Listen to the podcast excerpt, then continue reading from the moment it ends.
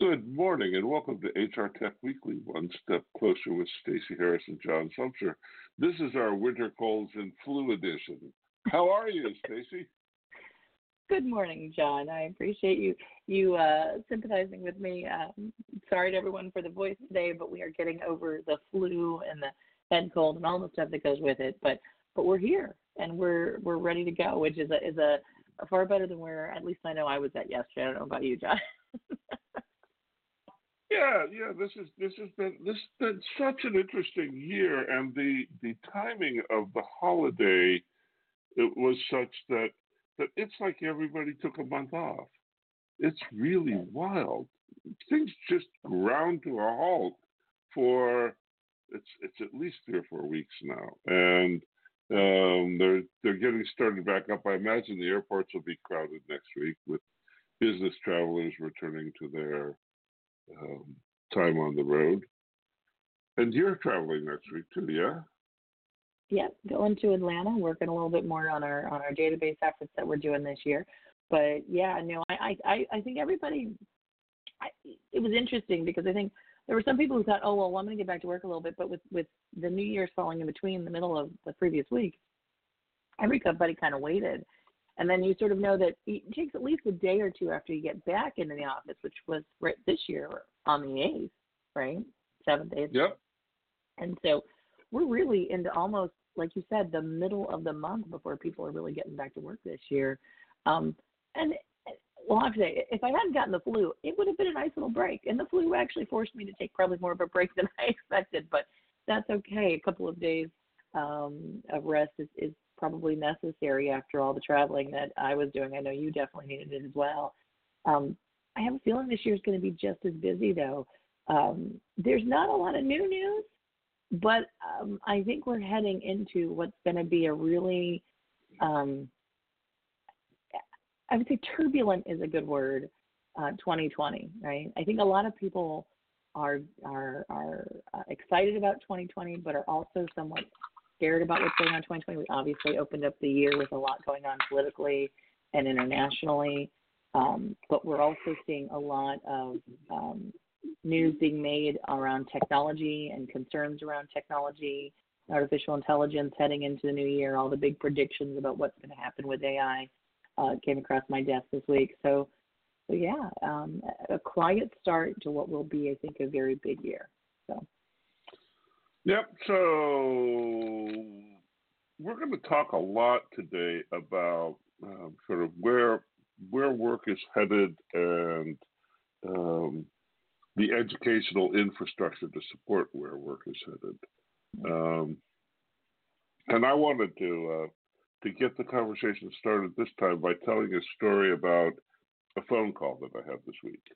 Um, a a vendor who doesn't really serve HR, but but is a, an IT and operations vendor, did a demo for me, and uh, their product. You, you install their software on every desktop in your organization, and the product monitors employee usage of um, various apps. And when you have a problem in the app, the software pops up to give you suggestions about how to fix the problem or how to optimize your system. And then, as a part of the installation, they offer the capacity to do surveys on the desktop.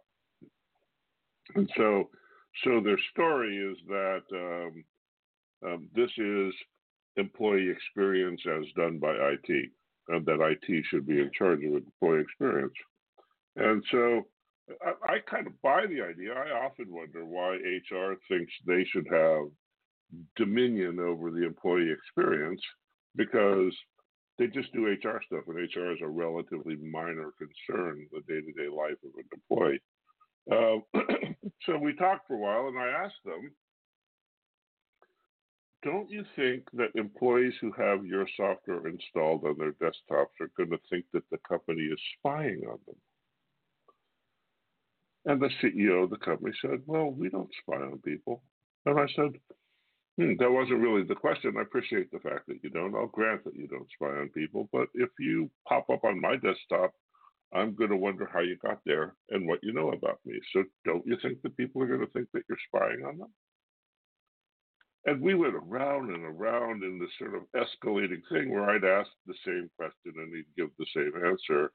And I realized, sort of at the end of the conversation, that he had no clue that people thought his software was surveillance software. He gave me the standard thing that, that vendors give me when they don't know how to answer a question, which is, we never hear that from our customers. He said, we never hear from our customers that this is surveillance software. And I thought to myself, wow, you're filling out all of the IT stereotypes I ever had about IT people not being able to muster the slightest bit of empathy. and and so, so you have this problem, which is which is that a lot of the software that we that we talk about in HR tech sits on employees' desktops and is perceived as surveillance software. And of course, it's perceived as surveillance software because that's all that's in the news is the fact that the software that's on your desktop is spying on you. Um, and, and, I don't think um, our industry understands it. I think we might understand this question a little bit better than the IT people do. But but I was I, I was beside myself trying to figure out how to get this guy to see that that what he thought his software did was not what his users thought the software did. Well, I'm I'm gonna have I'm gonna put a stake in the ground here, John, on this one and say this is exactly why I think HR owns the employee experience. Um, I think there is no doubt in my mind that when HR is done correctly, it is more than just HR policies and procedures. And yes, it is a small amount of the overall things that need to be done in an organization on a day-to-day basis, but HR as an advocate of the employee, because yes, I, I mean, there's no doubt that the employee experience is not just about what you think they should be experiencing; it's about their actual perception of what's happening inside the organization, right? and right, but somebody this, has to understand that. Well, but it gets you to the really interesting question. Very quickly, you get to the will employees actually tell you the truth if you ask them? And everything that I see that does employee surveys starts with the assumption that what you get when you ask a question is an honest answer. And I think that entirely ignores the dynamic involved when I am the person who authorizes your paycheck and you're not. Uh, there's a power relationship there that means it's not always really very interesting to tell me the truth just because I asked the question.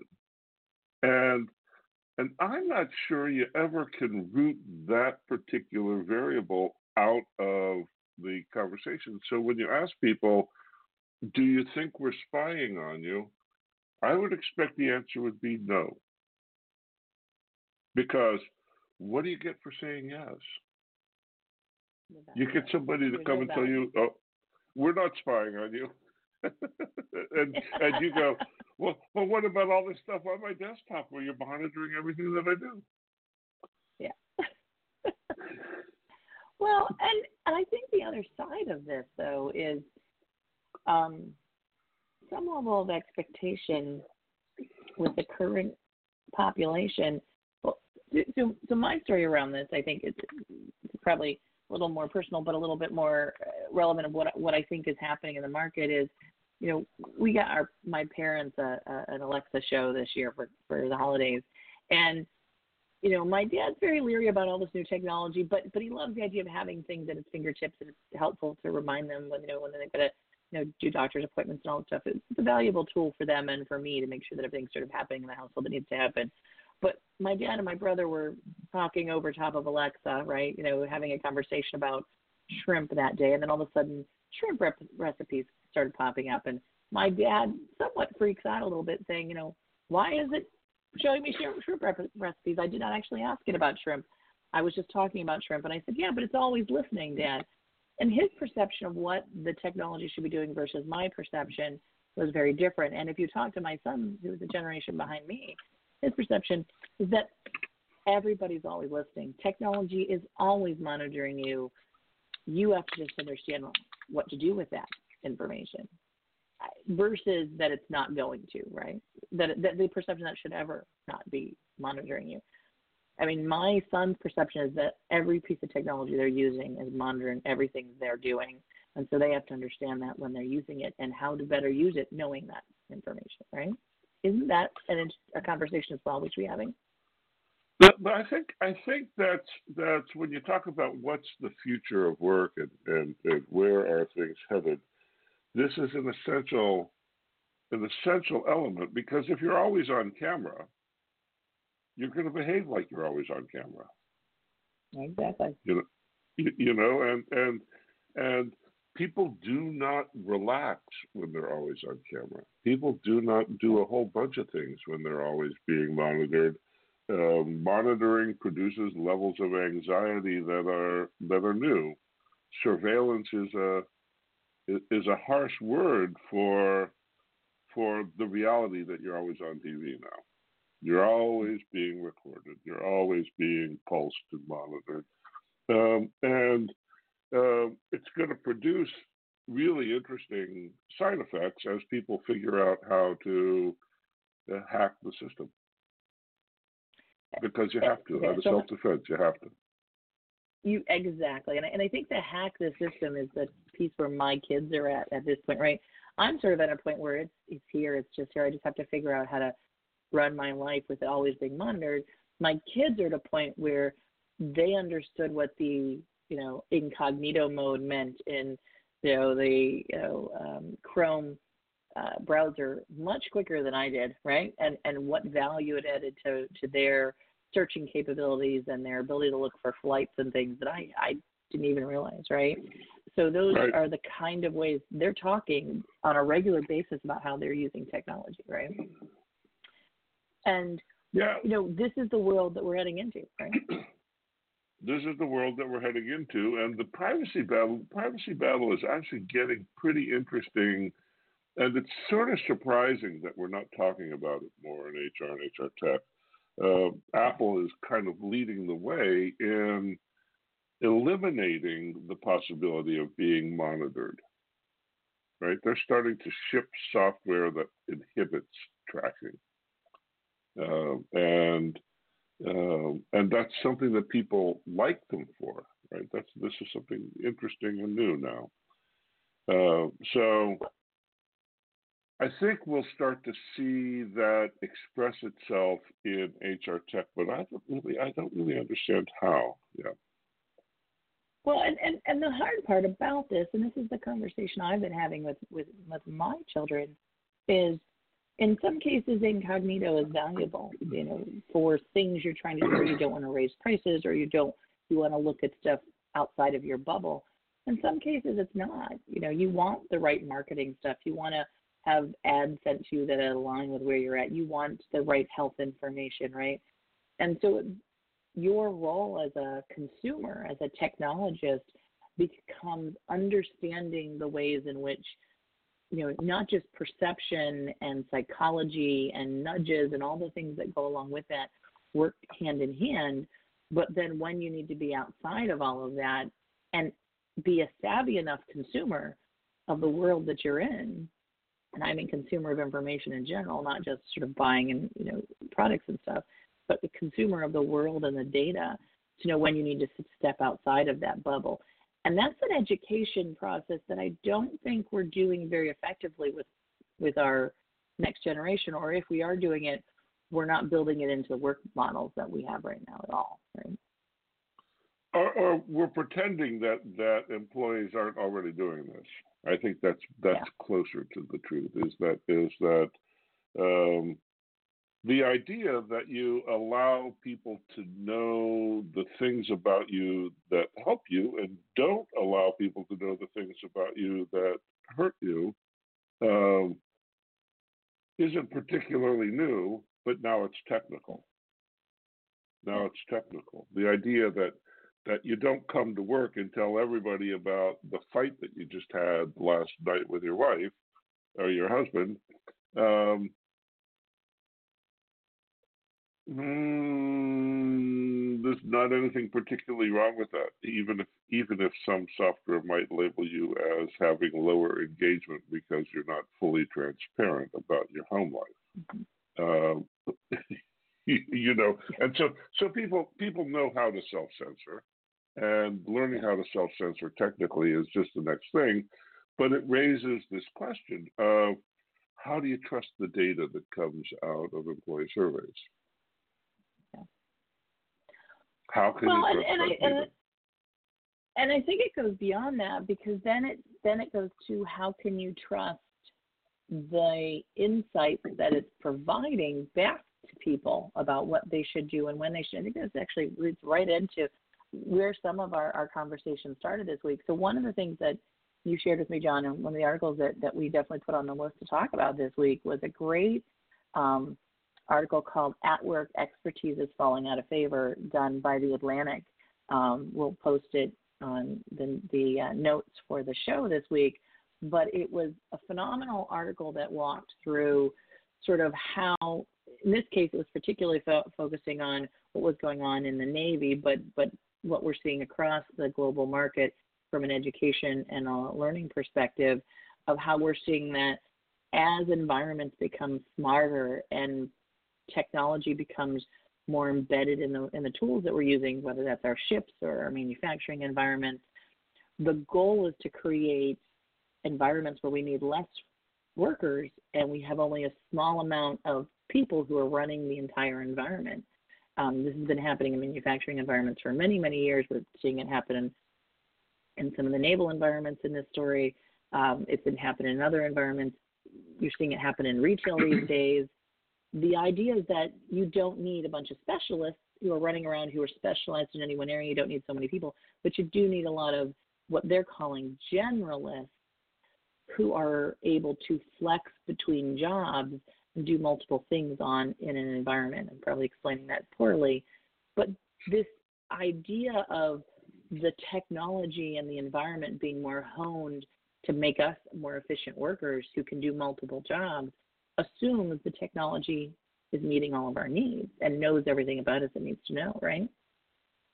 Well, so so the language is is is, is imprecise here. But let, let me let me step through the, the, the Navy scenario. So, so the Navy is, is introducing a new class of frigate, um, and and historically a frigate has had a, a, team of 120 or 30 people who manned the boat so that you could get everything done, and the and the numbers were driven largely because individual people had individual expertise. Uh, and so, so there are all these people, and now they want to make a lighter, faster, more agile uh, battleship, and um, they want to staff it with 30 or 40 people. And when you do that, the requirement for the expertise necessary to run the ship doesn't decline when you shrink the size of the staff. So you still need the same level of expertise, but you have fewer people to do it with. And so, so I don't like the term generalist because generalist tends to sound like um, uh, poets and artists and that sort of thing. The kinds of people the Navy needs to run this new kind of ship have multiple dimensions of expertise. They're qualified and able to execute in different areas depending on the scenario that the ship is in. And so the staffing that isn't we need an organizational psychologist, so we have to have one full time. It's we need organizational psychology, and so the person who does our HR also has to do our IO, and we can only hire somebody who can do both. And it's kind of a doubling down on expertise rather than um, assuming that the technology will handle it. Um, it's it's um, a deeper kind of specialization where people have multiple non-overlapping specialties. Does that make sense? Well, I think it. I, I think you're you're correct in that. I do think that there is a little bit of a difference. It, they don't need the same depth or level of expertise. I think they need to be experts in multiple areas. So you know they noted that the chef was also the person who was manning the top deck, who was also the person who was pulling in the rigging, right? Which was generally each done by an individual person. So there is that do more with less concept going on there. But I also think they were very clear in this article, but I think in, in a lot of organizations who are trying to work this way that that it was valuable that these were people who could learn on the job when there were problems, they figured out ways to do it. So these were very, you know, sort of continuously learning model professionals who um, knew a little bit more about all those areas, but were not as, as deeply steeped as the original experts would have been because the techno the, the engines themselves, for example, had a lot more capability of taking care of themselves than they had in previous um, positions. So these were not the same boats. They were very different boats run with very different specs. And so I do think it's a mixture of both the technology and the skill sets and how those two are pairing together, I would add to that. Yeah, yeah, but the but the idea that that these are sort of liberal arts graduates um, um, who can learn any subject that's thrown their way. I think I think that's that's what I'm kind of complaining about, you know, yeah. because they're not. These are technical people who are adept at mastering additional technical skills. Um, and that, yeah. that's not what that's that's not how I understand the term generalist, right? Generalist is more uh, McKinsey consultant, you know, a a a disciplined bullshitter with a bag of tricks is a generalist, and um, know that's harsh. That's harsh, and, and, and it's more than that. The, the, there's there's being able to think critically is really really important, and there are a lot of soft skills that are really really important. But the kind of person who can be the chef and at the same time run the top deck of a ship with command um, and control over a big body of technology. This is not this is not somebody who read a lot of poetry in undergraduate school. Well, but but I think that's actually the the reason why this fits really well with our earlier conversation that we were having about, you know, the the concept of of of of transparency and letting people know what you think they should know versus what they they need to know. In this next generation of workforce, what we're going to find is that our education system probably hasn't really prepared anybody for what's really happening in this new work environment, which is a a highly technical, highly artificially intelligent, you know, supported um, environment where they're getting a lot of information thrown at them all at once, and where they have to make very important decisions that require some background in technology, some background in understanding where the data came from, some background in sort of thinking outside of the box. And I use that term in the in the most non-cliche way, in the sense that, you know, because we're now in a new era, sort of doing things the old way um, is, is not what we're looking for. We're looking for the idea that um, you know the ship is redesigned, which means you have to rethink maybe how you throw a rope out a window, which is one of the examples they gave in this in this story. Um, where before you would have always thrown it overhand, and this time you maybe slingshot it out because this new design calls for different thinking. It's just, I think, our new our education is just not preparing. The, there, it's either the idea that you have to be highly technical and you know your skill set, from top to bottom. You do a thousand hours of, ten thousand hours of training in the Daniel Pink kind of concept, right? Or you are this kind of blasé generalist who can sit at the top level and think critically. There's actually this middle ground row that we're we're going to need in this next generation of professionals who have the technical skills, also have these ability to flex and learn, and are continuously having to be retrained on an ongoing basis. Think about the burnout of that think about the idea that these professionals never really have a point at which they feel like they've reached the ultimate top, right? That's right. And so, so one of the stories in, in the news this week, it's early and, and there's lots of recaps of last year. One of the stories is that uh, the ed tech investment for 2019 was nearly 20 billion dollars. Uh, the, the, and this is the people who think that the way that we educate is broken and that there is a technical fix to it spent more money than all of the investment in human capital um, maybe double the investment in human capital for last year. And so so it's a recognized problem but but I don't think that I've seen anybody who is offering a technical solution that assumes this kind of new worker who has multiple levels of expertise in, uh, and the ability to move between them that the Atlantic article talks about. And and and I think that's really the big conundrum that we're going to have to face in this next couple of years is how do we retool our entire education model and our entire sort of workforce sort of you know support model, right? It's, it's not just how we educate them; it's how we support them on the job in an environment where you have to have high level levels of technical skills and the ability to flip back and forth between those technical skills and understand what's, what what you're being given from the technology already, so what what it's covering underneath, and when something breaks, who's the right expert to go to. Right? That kind of thinking, that kind of constant.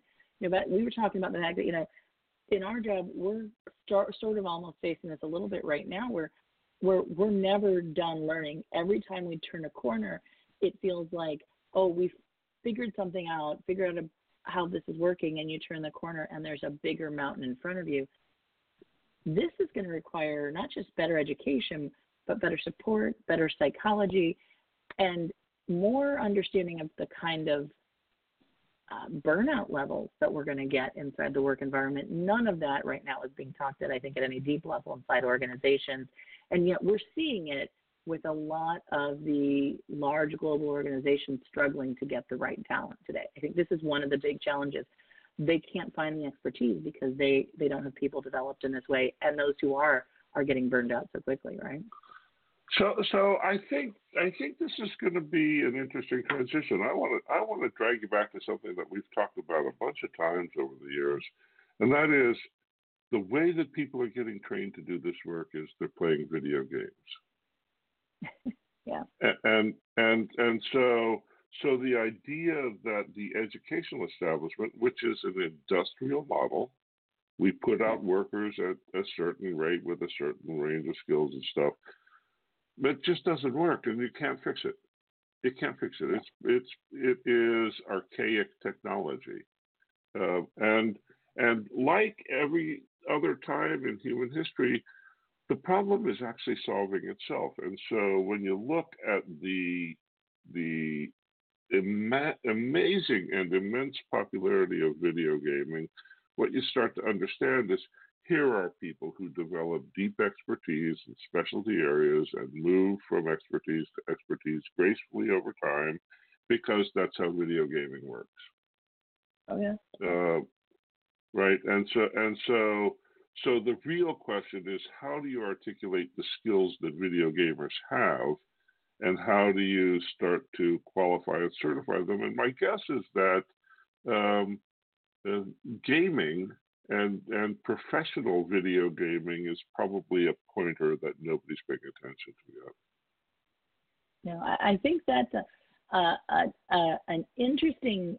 You know, there there will be some interesting correlations probably to be made when we look back 20 years from now on on you know 2020 and, and what came out of this this environment is that we're just starting to see now. If you, if you figure the first sort of gamers, right, the first people who were who grew up on video games, which would have been my generation, right? You know, I we grew up with um or you know Oregon Trail and Cranston Manor and and um, you know Pac-Man and all those kind of things as part of our everyday lives. And the next generation, which is your kids and my kids, who really you know elevated that to what would be considered RPG gaming, which is much more of a complex world environment, strategic you know, partnering multiple lines of, you know, expertise, we probably are just at a point now where we can start to take a look at how those skill sets are mapping up with this next generation of work requirements needed inside of organizations. And I don't know that anybody's done that extensive a job except for in a couple of areas. I know there's been some research done in the medical space where they definitely found that the eye hand coordination of gamers and the sort of ability to think quickly correlates very nicely with surgeons. I know there was a bit of research study done there. There was a little bit of research study, and, and what's funny enough is it's my my son who tends to bring this kind of research to my attention, is that he had walked through sort of the gamer's capability of sort of in the current education system and how they're less likely to actually do well in the current education environment in many cases because of the way they, they're used to working more collaboratively and the, the current education system is not developed to work collaboratively. So there's, I think, an opportunity to start looking back and start actually doing some of this research. The other side of that, I think, that you're bringing up, though, is on our recruiting front, have we even begun to think about how you take those kind of skill sets into into consideration or start asking about those kind of things like gaming experience inside of our recruiting process? I, I don't know. You can probably see more of that than I have.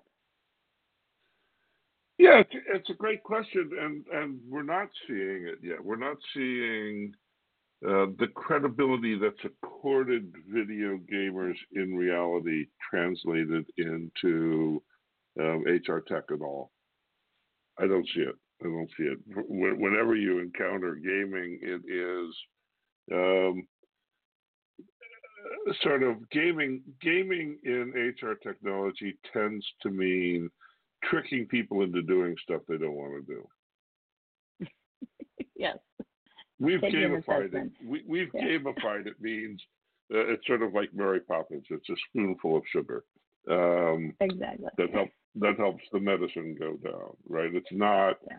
It's not celebrated as a skill. It is celebrated as a way to manipulate people into doing what you want them to do to to bring it back around to the surveillance conversation, right? The, the, the um, and so, so it all starts with surveillance, John. It all starts with surveillance. It all starts with surveillance. Um, this so has been a conversation. this has been a great conversation. Thanks for doing this, Stacey. Nice way to start the year, and I hope you feel better. Um, and next week, next week we'll all be on the road again. Exactly. Yep. So we'll talk to everybody next week. Um, okay. Hope everybody Thanks. has a great start of the year So. Yep. Thanks for tuning in. We'll see you next week. Bye bye now. Bye guys. Whoops. Sorry.